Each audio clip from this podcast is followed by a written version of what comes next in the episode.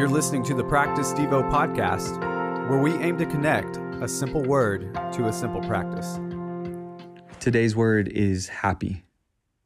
This is an adjective that means delighted, pleased, or glad. And that gladness or delight or pleasure usually comes from a certain thing.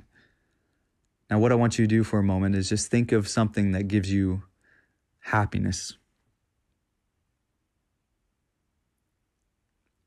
For me, I have a lot of different things that make me happy. And happiness can sometimes be fleeting. Happiness is like me choosing to just enjoy the moment or the person or the activity or the place that I'm in. Joy is something that's rooted in something else. No matter what circumstance is happening, I, I can have joy. And Jesus came to give me that. But happiness is something that is kind of present moment to just be happy, to enjoy the good gifts that God gives us. Today, think of a few things that you have in your life that make you happy.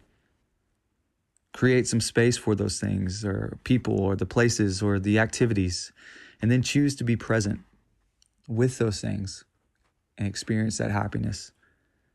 I want to read this, this verse as we close up. Proverbs 15 13 says, A glad heart makes a, a cheerful face.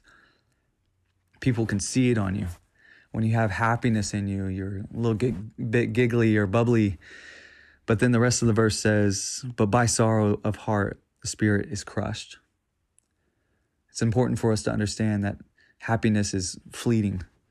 Joy is something a little bit more rooted and grounded, but happiness can be flipped on its head pretty quick. And that's okay.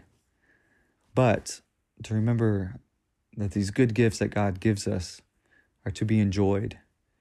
So let them make you happy. Let me pray. God, would you help us recognize the gifts that you have given us? These gifts give us happiness, and that's okay. We want to celebrate that. We want to live in those moments and be present with these gifts. We thank you for these gifts. In Jesus' name, amen. Thanks for listening to the Practice Devo podcast. We hope this helps in your spiritual growth and practice in becoming like Jesus.